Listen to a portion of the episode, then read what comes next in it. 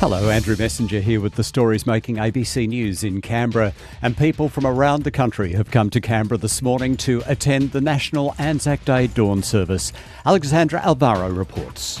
Thousands have turned out at the Australian War Memorial in mild conditions for the 104th anniversary of the landing of Australian and New Zealand troops at Gallipoli.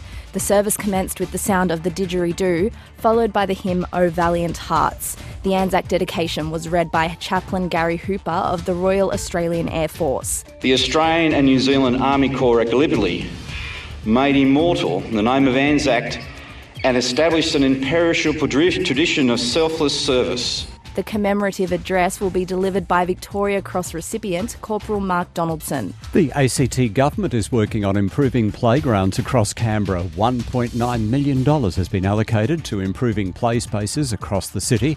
Consultation with the community in five suburbs will take place next month. City Services Minister Chris Steele says the upgrades will make playgrounds more accessible. We want to look at what do the current play spaces provide? Are they meeting the needs of every child?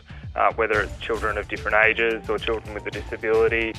A 52 year old man has died in a motorcycle crash near Yass. Police say around 4 o'clock yesterday afternoon, a motorist came across a motorcyclist who'd come off his bike on a bridge at Wee Jaspers, south of Yass. Paramedics treated the man, but he died a short time later.